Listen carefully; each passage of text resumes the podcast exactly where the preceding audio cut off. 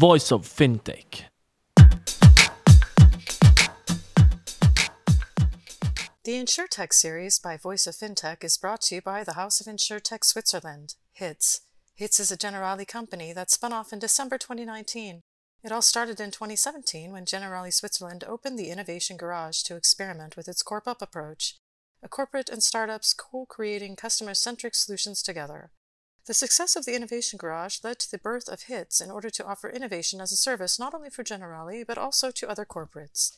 HITS envisions to be a leading insurtech hub by shaping and nurturing partnerships between corporates and startups to accelerate and scale corporate innovation. If you would like to learn more about HITS, please go to www.houseofinsurtech.ch. You can also follow HITS on LinkedIn, Twitter, and YouTube.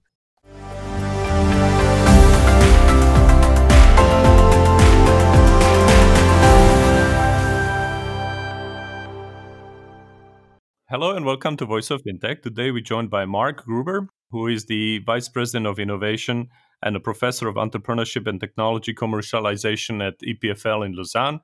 And uh, we're going to talk about innovation, of course. Marc's latest book, which is called Where to Play, focusing on the conflict between getting to the market first and reality that uh, many startups end up pivoting in any case and uh, therefore how do you reconcile it? And do you have the tools to do it profitably? And uh, also we will talk about the implications of that book for the insurance insurtech and fintech sectors. And uh, we then will also compare the scene in uh, switzerland and, and abroad so, welcome, Marc. How are you today? Lovely. Thank you very much for hosting me on that show. It's a pleasure to be here. Thank you. So, Marc, can you introduce yourself and tell us a little bit about how did you get interested in innovation? I'm here, as you said, Vice President for Innovation at EPFL. That's the Swiss Federal Institute of Technology in Lausanne. We are the sister institution of ETH in Zurich, and therefore two of the technological innovators, uh, powerhouses, if you want to say so, in, in Switzerland and I'm still a professor for, for entrepreneurship technology commercialization. So the idea, the notion of innovation is really something that is uh, uh, deep in the fabric of what I'm doing in my daily practical work as a vice president, but also in my research work, where I'm trying to uh, understand uh, more robust patterns about uh, on innovation, how you can be more uh, successful in innovation, the right mindsets that you need to have, etc. and and you know, you asked me what, why I'm intrigued by this, and and I think um, on the one hand, being a, a, scholar, professor, someone who does research is is, is, is an intriguing profession, but someone who does research on innovation in a way is, is, is even more intriguing. Why? Because you are not only studying the new, you know, as a researcher, you always should push the new frontier, but you mm-hmm innovation you know which is a constantly moving target you know and and that's where you're not only pushing the frontier of the new but you're trying to understand how the frontier of the new is pushed you know? So so in that sense it's it's one of the most pleasant jobs one can have honestly because you you're always dealing with novel findings changing landscapes and uh, and as you know in the fintech insurtech industry you know with with very new business models uh, startups that are challenging the incumbents and that's just a very fascinating turf to maneuver in. Right. So, how does it work at EPFL? I know you host a lot of events on innovation, things like that, but in practical terms, what's your team's mandate? So, we are trying to be a catalyst for innovation, basically helping uh, all the technologies that are on the campus to be commercialized, to be brought on the market for, for financial purposes, value creation in the conventional sense, but also for impact in a social and sustainability sense and then therefore you know connect basically EPFL very strongly through the economic tissue of Switzerland and abroad. We have, for instance, 26 large companies that are on the campus and in, have the innovation cells. We have about 170 startups, and that makes for an extremely vibrant ecosystem of innovation. And how I work is, is to I'm, I'm, somehow like a conductor. I orchestrate a lot of things. You know, innovation happens not only with one element. You, it doesn't only you know your campus uh, or or the ecosystem doesn't become innovative just by flying in Elon Musk for a day. You know, right? there's a, a, lot of different things from from supporting uh, schemes in terms of financial support, bringing the right people together, up to uh, ideation, uh, hackathon events, uh, and have inspiring speakers. You know, it's it's it's it's the, all the keys of the pianos uh, that need to be played in order to to sing the innovation song, if you want to say so. And of course, you know, as a scholar, you have to write and you have to do the research. And uh, you co authored the book, which is called Where to Play, which focuses on the issue of the need to focus on a single market, getting there fast. And as I said earlier, uh, versus the reality of the most startups pivoting anyway. So, can you share some of the key points of the book with the audience? Yes. So, so it's a book co-authored with my colleague Sharon Tal out of uh, Israel, out of Technion, one of the leading tech schools there, and I've been doing since about 20 years research on this topic and trying to figure out how startups, how any type of company can identify new business opportunities and become systematic about that. Because oftentimes it's seen as a haphazard, as a chance process. Oh, I stumbled upon this opportunity. I had this idea while being in the shower, etc., etc. But this, this is not very practical from, from managerial terms. You, cannot send all your employees into the shower or the, all the C-suite into the shower. So from that perspective, I'm always was intrigued uh, by the question how can we develop a capability in opportunity identification and exploitation. And this is work that I've been uh, starting to do with Ian Macmillan, who's one of the masterminds in the entrepreneurship domain, uh, one of my, my key mentors. And then later on, I uh, with Sharon, who was a, is a very talented PhD student back then, uh, we, we, pursued that path, trying to really map out the, the secrets, uh, success recipes of those companies that, that get it right. And we collected data from thousands and thousands of companies that then uh, after a while we said hey we have all these great research studies. Companies start asking us for the insights. Let's let's write a book that is practical. You know and we spent then we first initially thought it, it takes us three months to to write a book because we have all the data and everything in terms of information but it actually took us three years which was an exciting journey but but we are very proud of the wow. It's, it's still an, an interesting uh, journey because it's the book was recently adopted by Steve Blank uh, into the Lean Startup toolset, probably the most important innovation toolset that's out there. And that was uh, fantastic because it's it's a book that was created here in Israel and it makes makes it in Silicon Valley. That's always a dream. Right. So is it a book for beginner entrepreneurs, academics, or for a wider audience? Who is your target audience with this book? actually it's quite interesting because the book is uh, for for for innovators and entrepreneurs. That's the target audience. But the book and i will explain a bit later on what the content is but but it's essentially you know it's it's also for the for the teachers at at uh, different levels of from from gymnasium up to to universities who want to and make uh, their pupils their students understand what entrepreneurship is incubators uh, and then again, what I was interesting, I, I, was doing an interview with a journalist, and he said, "Look, he he is not a tech entrepreneur, nothing like that, but he can he applied the book, the method, to his own competences because that's a central element in the book, trying to understand the versatility, the fungibility of your own competences." And he said, "Hey, I I applied it to myself, and I figured out that I can be much more than quote unquote just a journalist." And and that was revealing to me because in a way I you can almost say I, I wrote a self-help book, which which is interesting as a, as a business school professor. But uh, the, the self-help book in that sense um, is truly one because you you you can the book helps you basically to figure out what your core competencies, your core abilities are, and where they may be might be needed. And and that's a that's a key skill that every human being should have. So so the short answer is it's it's it's for all the constituencies you named above. It's it's also for the broader broader population. Right, understood. I mentioned that before. From your research, it came out that more than 70% of the startups end up pivoting and doing something else that they originally wanted. On the other hand, they need to get to the market first and beat the others. So, uh, how can they how can they do that at all? So, if you look at that number of more than 70%, it's in fact 73%. Uh, that's what Sharon's thesis has has uh, shown. This is a remarkable number from for a variety of, of perspectives. Why? Um, number one, you know, maybe there's a way to reduce the 73% pivoting need to another market. And that's, of course, one, one big goal. The other uh, big goal would be to say, hey, even if you have to pivot, maybe we can make it less painful because it's a very painful activity and, and causes time, you know, you spend money on it, you, you it causes worry, it, it, it wastes time, etc. If you combine all of, of these two uh, these thoughts, you can say, hey, maybe we can do something about it. And that's where our research kicks in because we actually saw that when you are a bit more careful in trying to understand the features of the target market and are able to see alternatives, you can actually make a make a more informed choice about this extremely important decision. What is your first target market? And number two, uh, by being a bit more informed early on, what you can do is to bake uh, what what we call agility into the DNA of of, of the startup. Uh, you can think about pivoting options ex ante. You can create, for instance, a brand brand name that allows you to be more versatile and doesn't really uh, link you to one domain only.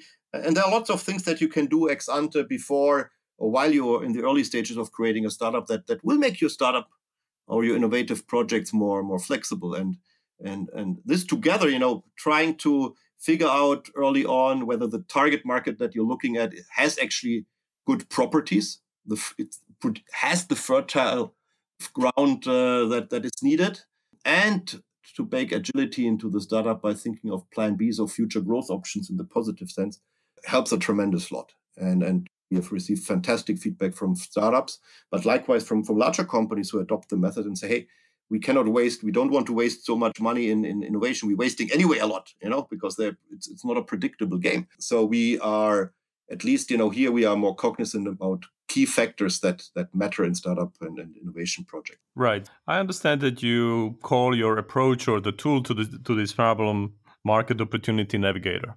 So, can you explain how this market opportunity navigator complements or challenges the, the, the traditional tools like the business model canvas or the lean startup methodology? How does that all fit together?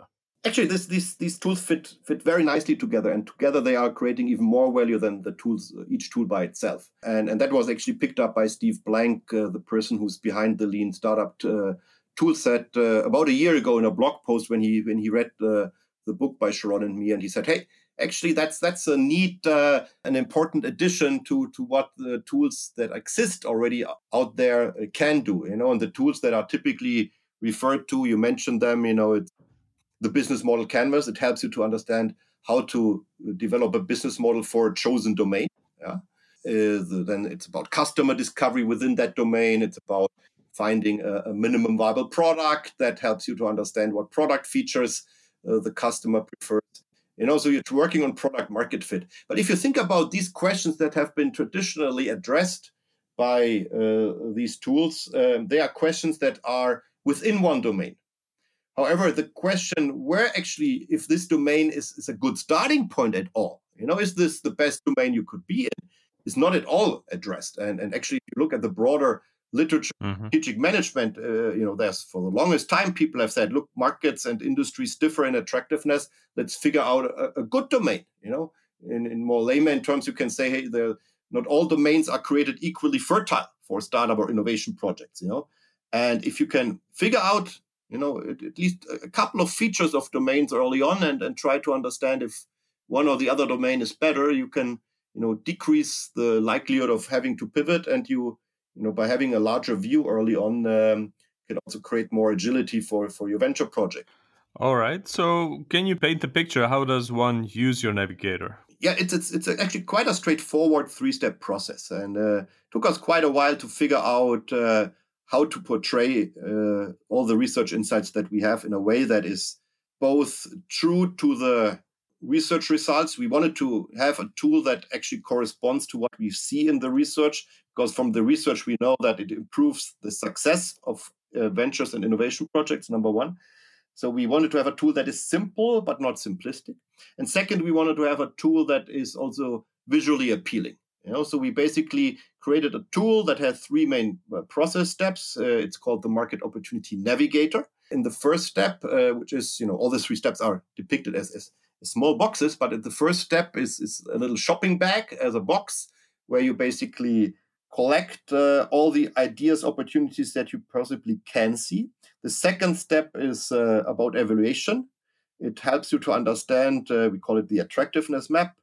Uh, we it helps you uh, to understand which opportunities are better than others. Uh, the third step is about focusing. We call it the agile focus dartboard. We call it agile focus because we know that we have to focus, you know, as a, in, the, in the startup world because we cannot do too many things. But what is different and important here is that it's agile focus. It means you are focusing on your main uh, domain. However, you are having plan Bs and uh, future growth option in your head so you can navigate your startup more dynamically. And, and when we showed this to VCs, they just love this because it de risks the whole uh, venture creation process and it helps to communicate very well what you want to do and why you want to do it and that you're actually not a one trick pony and, and can do many more things as a startup than you might have initially thought. Right. Can you share any success stories of the startups that that been using your tool, and obviously especially the fintech or insurtech, if, if possible? Absolutely. So we have uh, so far this is like uh, we we have seen it adopted by by ventures uh, of all kinds of sizes across all industries from uh, large companies have adopted it uh, in the German DAX, in the Nasdaq, etc. And what the what the common denominator is typically that it's, the tool is is useful for getting to the right mindset. If you think, for instance, about Uber, Uber does not really care about industry boundaries. They move in an arena. So Uber says, okay, we are a taxi company, but we are also a food delivery company and a tourism company because we move people around in a tourism fashion in Napa Valley from one vineyard to the other. And these are growth patterns that be, that are building on a perspective which is my colleague Rita McGrath calls the arena perspective. And, and with these types of growth patterns in mind, you can use the navigator first to, to understand, have the right mindset to say, okay, where can we grow? But then it also helps you to, to look at the, the importance of, of different options. And when you think about this, you know, this is something when, when you look at startups and the concrete projects you ask for. When, when I work with startups, uh, and, and, and, I just worked one with in the AI domain, a service venture there, the first revelation where the entrepreneur came back to me, he said, look, I realized that I can do any many more things than I, I thought I could do. You know, I'm, I'm not locked into one opportunity only. There's actually a handful, if not more, opportunities. And some of them are even more attractive, more promising than the one I thought I would uh, think is promising. So, the person now comes back to me, uh, you know, gives me lots of, of, of insights uh, about how he continues to apply the navigator to make his company even stronger. And if you move it now to the banking and insurance in- industry, you know, this mindset question, that's why I've been explaining it a bit, is, is of fundamental importance. Why? Just take the normal bank as an example. The bank thinks of about itself oftentimes as, as a financial service provider, which is the, the normal way of thinking about a bank. Yeah? yeah. However, if you if you would remove yourself and say, hey, actually, a bank is not a financial service provider, but it's a trust service provider. Yeah? And this is what I mean with mindset now. If you think about this, you, you can say, I zoom out, I try to understand how I can offer services within the trust domain. You know, people entrust me their money, so I'm, I'm, I'm a trust provider. This doesn't mean I need to let loose of my, my financial service uh, leg. You know, this, this, this is still solid, but maybe I can de- develop a second or a third leg to my company, which is the broader domain of trust services. And then you're immediately thinking about, well, trust, uh, it has to do with insurances. So there's potential to collaborate with insurances, but then there's also trust that is needed for, for collaboration in the digital age. Maybe if we have to store our DNA somewhere, the bank might be a good provider for, for these types of trust services because you know you might or might not want to have your your DNA stored by the pharma companies. Okay, I think at the at the very basis and what is so where I get the most feedback where people say, hey, that was a, I want to say life changing event, but, but at least business changing event is, is the perspective on what your company is and what it can potentially do. And I think if you think about fintech and insurtech companies, yes, they are in their domains. They might have a particular solution, you know, recommender system for, for ultra high net worth people, whatever is out there. Okay. Yet, you know, you can say, hey, actually, this is only one application domain. Maybe we are not quote unquote only a fintech company, but maybe we are a trust tech company. And, and Fin is one application, Insure is another application, and there might be three, four others.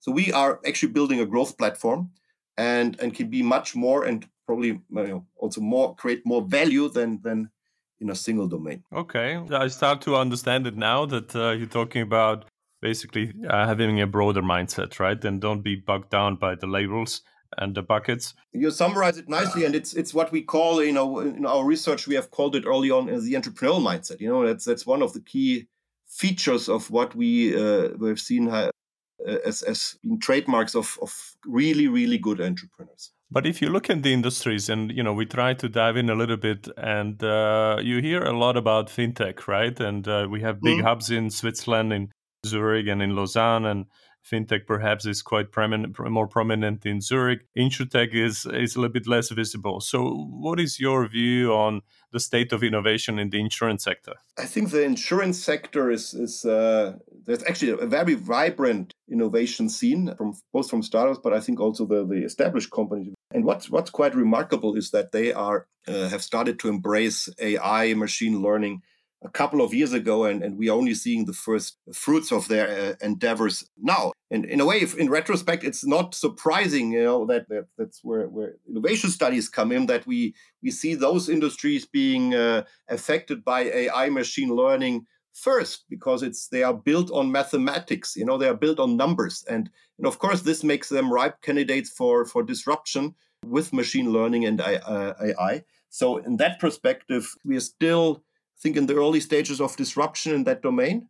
There will be much, much more AI, if not most of, uh, in the end, AI being AI based in insurance. And but this does not mean you know that you, they they, they uh, these companies can say hey we are insurance companies. Maybe it's uh, the need for redefinition also on that front because you know if uh, if the likes of, of Facebook and others uh, come into the domain and say, hey, we can also insure you because we know your profiles very well. And, and if you look at the apps that some of the insurances have launched, try to do exactly that, get to know you better and your your your personal habits. You know, but that's data that Facebook also has, you know. So so maybe they have to rethink and say, hey, we are not insurance companies anymore. Maybe we are companies that are that have a couple of legs where insurance is one, but by knowing our customers so well, where we can also team up with the health sector and, and actually become health healthcare providers. Many entrepreneurs or investors claim that you cannot learn entrepreneurship in a school. So, what's your view on this? I guess I know where you're coming from, obviously, being an academic, but uh, what would you tell to them if they were, you know, with us today? obviously I've heard that claim multiple times, but it's like, look, it's a, it's a normal distribution, you know, and some people always believe that they are great at entrepreneurship because you know they also grow up in a family that has been entrepreneur have been entrepreneurs etc they don't need to have education or an exposure to entrepreneurship but a school setting can have a very profound effect on the outlook of people what they think what they think they can do and where they think they are strong. And i think giving them the inspiration to try entrepreneurship giving them the skills teaching them you know what type of skill you know the business skills financial skills etc are needed you know. By the way also for these entrepreneurs who are thinking that, that they are the born entrepreneurs they need these skills too. Try to run a, a company without a understanding what a cash flow is but what we can do is to wake up the students and if you think about that as a normal distribution there's a sizable chunk who, who could potentially become great entrepreneurs. But similar like if, if you have never given a racket to, to roger federer in his young time uh, uh early days you know, he might have never discovered that he's actually a great tennis player. You know, he might uh, do very different things nowadays. And it's similar with entrepreneurship. What what we have seen repeatedly and repeatedly is that people might not come from a household where this is common, or might even have been discouraged, uh, although they have great skills at this. And we are there to open their eyes, uh, refine their skill set, help them understand what what we have learned from research, uh, what the uh, successful entrepreneurs are doing the serial entrepreneurs, how they behave in comparison, for instance, to the right new entrepreneurs. So in that sense, there's a lot we can do in teaching, from waking up to to to helping them connect, and also bringing them closer to to VCs. So, following up on the soft stuff, though, in terms of culture, I mean, you spent uh, some time in the US, of course, at, at Wharton, and in, in general, the EPFL is very international school. So, uh, how does the entrepreneurship culture differ in Switzerland or Europe versus the US or, or Asia? I think in order to, to understand this, one needs to look at culture, but also in what areas we are traditionally strong at. And, uh, and those are not completely unrelated. Quite to the contrary, if you think about what Europe is strong in, it's, it's oftentimes deep tech. You know, in deep tech, it has to be a lot of precision. It has to be sciences, it's engineering. You know, it's no wonder that some of the biggest uh, uh, companies in engineering and science are located here in Europe. And this is in the DNA of, of, of, Europe. And, and when you think about this in science and engineering, and you are trying to develop, let's take a simple example, a new chair or a new table, you know, you want to make it proof so that someone can sit on that table and this table doesn't crash you know? So you always put safety margins in there of 30 40% and and that means you know in our culture is in a way this deep love for yes doing something new but also it has to be solid. You know it's science and engineering and and on the other hand you know when you think about the world of entrepreneurship it's often it's typically not it's exactly not that you know you have to be going with a minimum viable product it might sometimes fail you are trying to improve it you are learning with the customer and these are all habits where And I see it in my teaching where we have to get the students to open up and say, hey, it doesn't have to be 150% uh, safety proof. It can you can do with less, you know. And I think that's a that's a cultural element that is uh, you know typically uh, most prevalent in the science and engineering. And the second element is, is culture itself. You know, as Europeans, we often, you know, especially in Switzerland, it's not in our DNA, let's put it this way, to, to stick out, you know, and to be extraordinary. And, and in that sense, if you think about entrepreneurship, it's if you want to be a very successful entrepreneur, it's about sticking out and being different. In that sense, you know, it, it's the culture as such does not necessarily, from from a natural perspective, favor these types of activities. However, what I've also seen in the last 20 years since I've been teaching here in, in Switzerland about entrepreneurship is a, it's a significant shift from the from the outlook of students towards entrepreneurship. So in short, I see cultural changes happening. right, great. So and so what are the next steps for you and for EPFL later this year or beyond? There's always a couple of projects that I'm, I'm pursuing. It's it's innovation. You never get you know you're not allowed to get rusty, but you know it's, it's definitely you know still working with where to play the method there. It's it's uh, it's getting uh, more and more traction by the day. You know we see uh, downloads from the website increasing rapidly, etc. So it's it's definitely a journey with with a book that will accompany me uh, still a couple of years and it's super exciting to see a tool that you have developed being applied. And then on the research side of course you know it's it's lots of projects you know the crisis now creates new opportunities for research as well.